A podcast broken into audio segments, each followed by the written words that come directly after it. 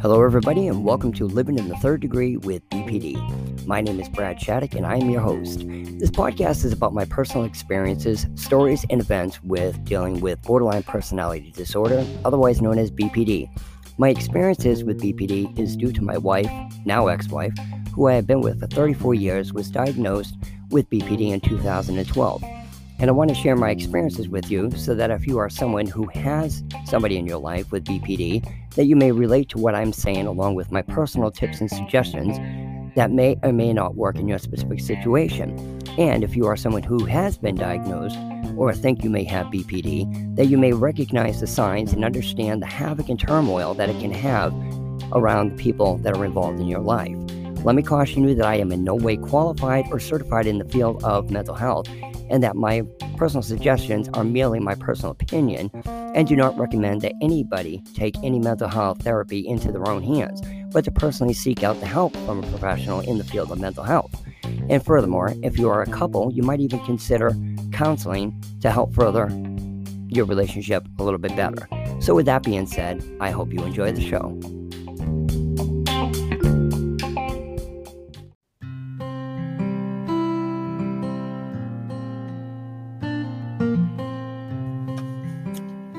Hello, everybody. Thank you again for listening to Living in the Third Degree with BPD. And this episode is titled, What Do You Do When Her Favorite Person Isn't You? And the reason I'm titling this is because uh, three years ago, when me and my wife had separated and then she filed for divorce, um, and she had met somebody and um, latched onto that person. It was a um, the normal BPD relationship. It was quick um, fiery, and then when he found out she, what she was like, he uh, dumped her like a hot potato, and she still tries to latch on, and she tries every trick in the book um, to throw herself at him, um, lashes out at him, but literally would chop her left foot off uh, to have him in her life, which will never happen. But what gets in the way of us trying to get back together is um, we could be standing at the altar to get remarried, and if he said, "Hey, I want you in my life," she would do it um, at that moment, and that's what really breaks my heart, but pisses me off at the same time, and gets in the way of us trying to get back together. And if it wasn't for this situation, I know we would be back together. So, um, if you're ready for a good show, uh, stay tuned, and thank you again for listening.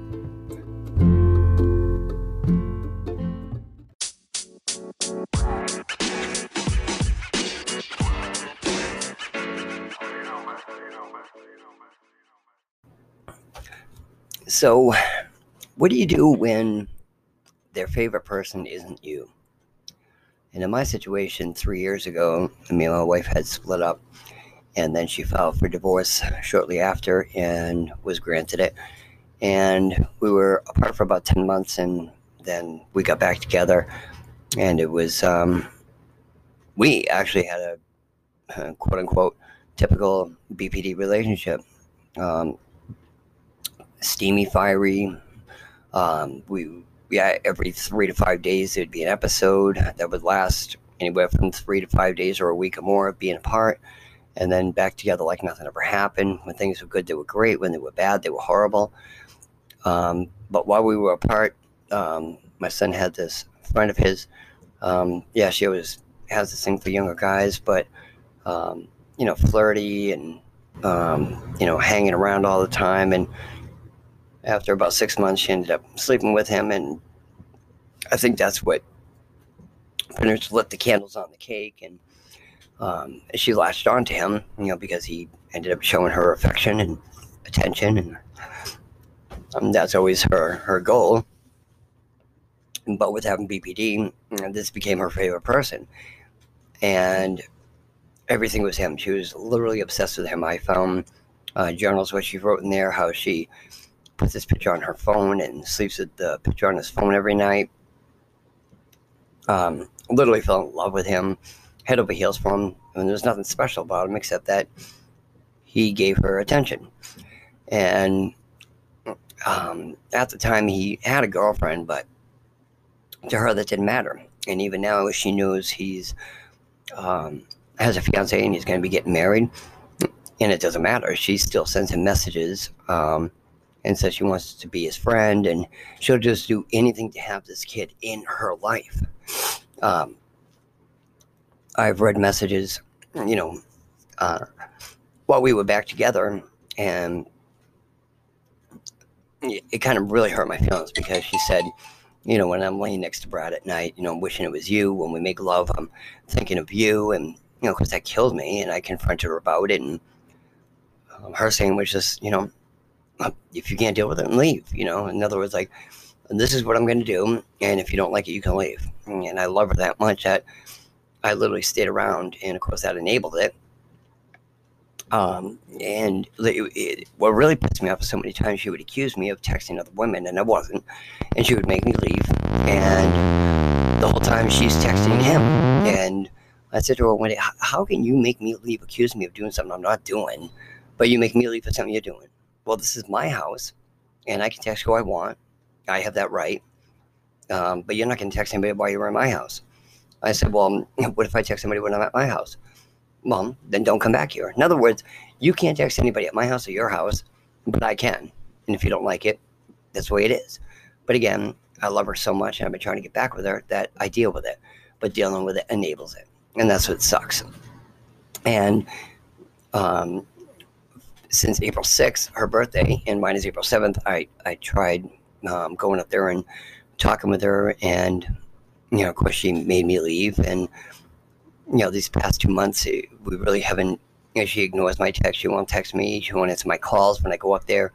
She won't let me in. One day I sat outside for three and a half hours. She refused to come out and talk to me, so I ended up leaving. And I live an hour away from her. So I drove two hours for nothing, an hour up and an hour back. And, um, you know, uh, she sends him texts constantly. And he responds to her and he said, You know, you're disgusting. I hate you. You're gross. You're uh, psychotic. Uh, she sends up a picture one day of her in sex negligee. He took the picture and he um, edited it and drew, you know, funny things on her.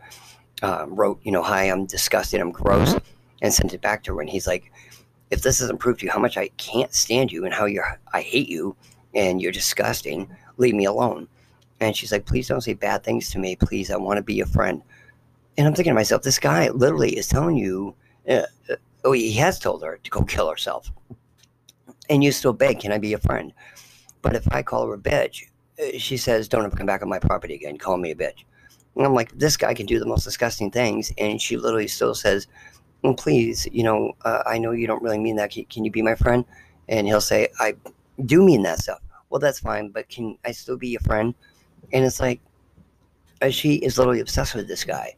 And I even told him one day, I said, you know, if, uh, not that we would, but if we were ever going to get married again and we were standing at the altar and he came running up and said, Michelle, I want you in my life.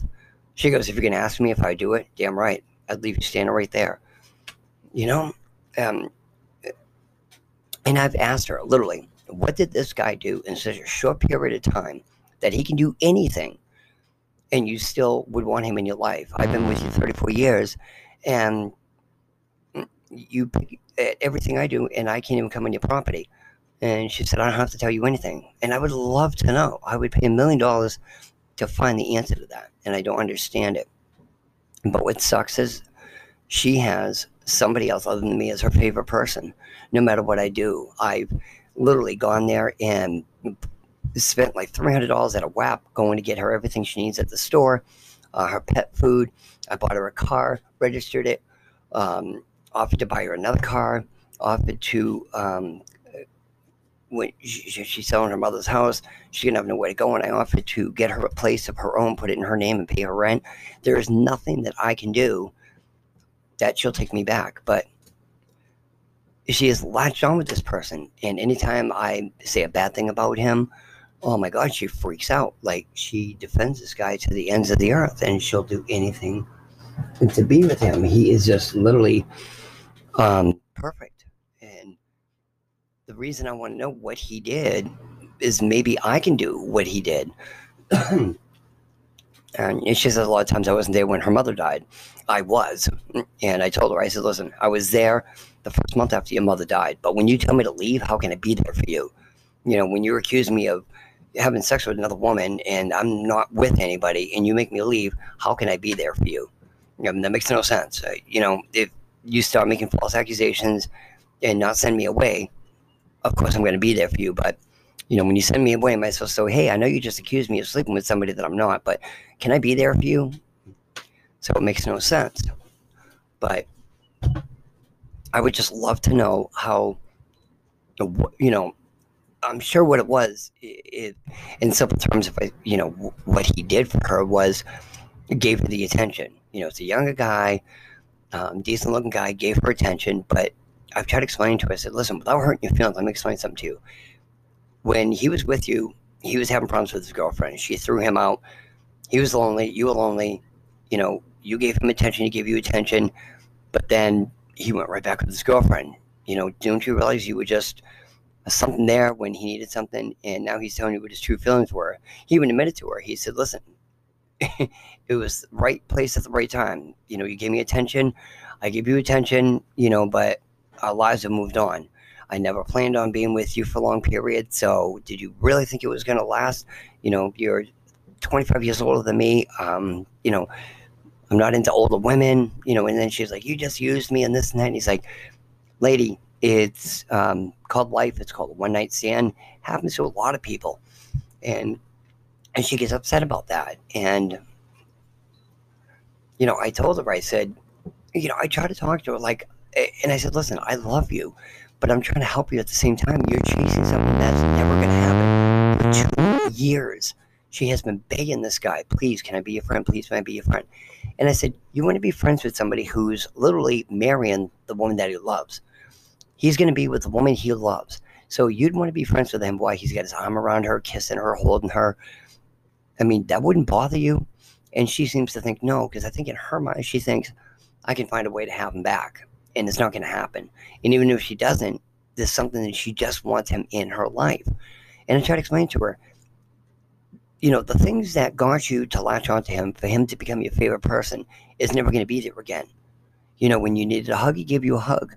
Um, when you put your arms around each other or a kiss, and then when eventually when you want to sleep with each other, that all happened. None of that can happen again. And you really think you're going to be happy? Because I think in your mind you think that stuff can happen again, and it's not. And I really think that's what it is, but she won't open up to me, and I can understand why.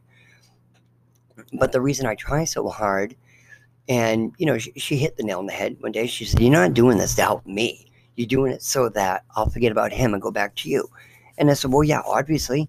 But at the same time, it does kill me when I see her sitting there crying, knowing that this guy isn't going to give her what she needed.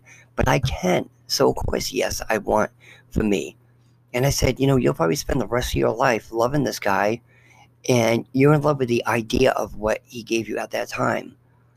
But I said, you know, even if he never went with anybody else and you never came back to me, and he dumped you, it, you know, you got to move on, just like you say, I need to move on.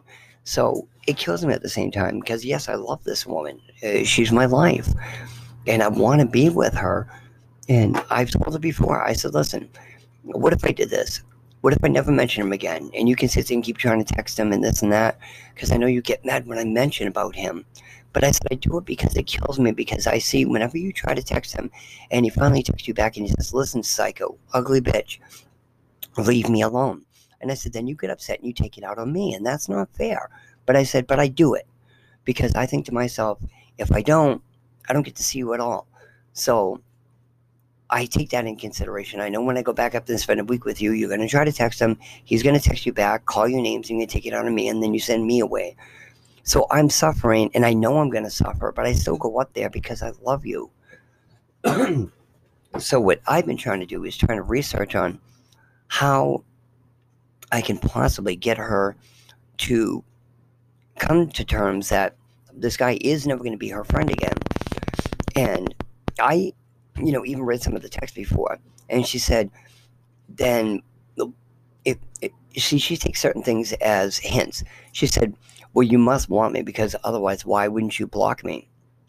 And he said, "The reason I don't block you is because I'm afraid that you'll end up hunting me down and showing up at my work or my house and stalking me that way. So if I get Lisa this way, I can allow you to text me and I can tell you off. But if you don't have a way to contact me through uh, Facebook Messenger, you'll try to hunt me down. So I even told her, I, you know, because she told me before, she goes, if he didn't want me, he'd block me. And I said, listen, I read your text before, and he's true. You are that type that probably would hunt him down and find out where he lives and show up and cause him problems. And that's what he's afraid of, you know, and, and it does make sense. But, you know, I, I won't make this episode extremely long, but um, I don't know if anybody else has been in this position where, you know, you know, I, I know they always say it's not to be not to be um, somebody who has BPD be their favorite person um, because it can turn into like a you know a psycho obsession type of you know lifetime movie. But you know, I've been with my wife 34 years, and I never minded being her favorite person. You know, I dealt with the ups and the downs. I dealt with everything. 34 years, my God, that, that hasn't been something I haven't dealt with. But what I am hurt was now I'm not her favorite person. I'm her nothing. Um, you know, I'm not even saint, a saint or Satan. I'm, I'm just Satan all the time. And it sucks. It hurts. But that's what I'm going to be working on is how to get her away from her current favorite person and turn back into her favorite person. So, anyways, that's the end of this episode. Um, I hope I might have helped somebody out there, maybe answer an unanswered question. But thank you again for listening and have a great day and have a great life. And if you have somebody in your life with BPD, love them as much as they can. Try to learn and understand them because they find it so hard to understand and love themselves. Have a good day.